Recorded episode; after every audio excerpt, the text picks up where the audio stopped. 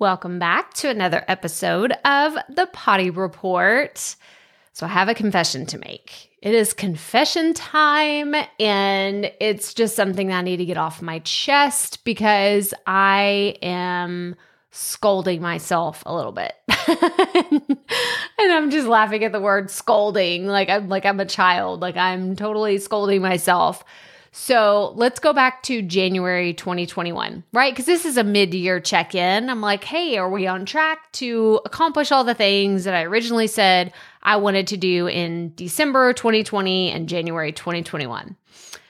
And I got to tell you, I have run into a few shiny objects that haven't totally derailed what my goal was for this year, which, by the way, in January. Guess what my word of the year was? It was focus, which is the exact opposite of shiny objects. Uh, I'm reading a book called Essentialism right now by Greg McKeown. I think that's his name.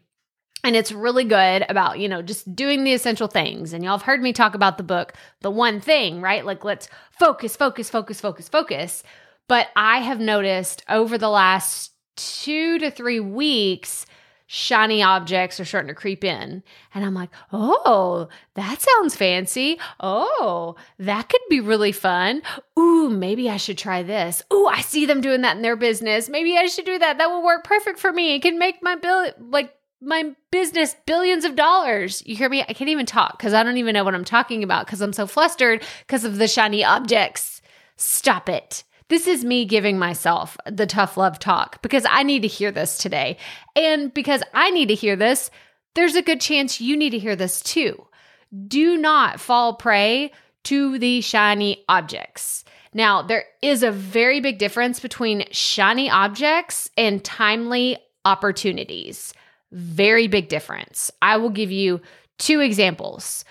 I had planned all of my 2021 to really go all in with profit podcasting and being able to promote that as my main income generating machine for this year. It was going to be the really big product. I have had so many awesome affiliate opportunities, ways for me to get on stages and and like get in front of people that while I love the idea of selling more of my courses and having more students get success and launch their podcast the right way and all these other things, I also see that there's a massive opportunity for me to get in front of new audiences and to create these partnerships and establish really awesome collaborations with programs that I really believe in. And the two that I was talking about earlier is B School, which I'm actually going to be an affiliate for this year. I've never been an affiliate for B School, and they're doing a launch in July that was a very sudden, timely opportunity. I don't see it as a shiny object because I believe there are so many people in my audience that could really benefit from a program like B School because it is the one that helped me lay the foundation for everything that has come ever since. Creating a course, like having all the other things that I've done. And speaking of courses, Digital Course Academy is the other program that was a timely opportunity. I, both of these course creators, it's Marie Forleo and Amy Porterfield, had said we, we're not going to do affiliates in 2021.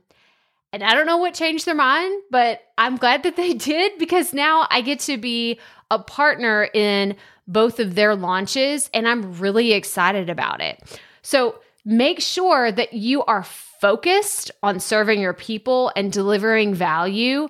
But if you see timely opportunities that come your way, evaluate them. Evaluate them and see is this going to move me forward or is it something that's going to distract me and keep me from reaching my goals? So that's all I wanted to share with you today. So, as always, remember keep it fresh, keep it fun, and just keep going.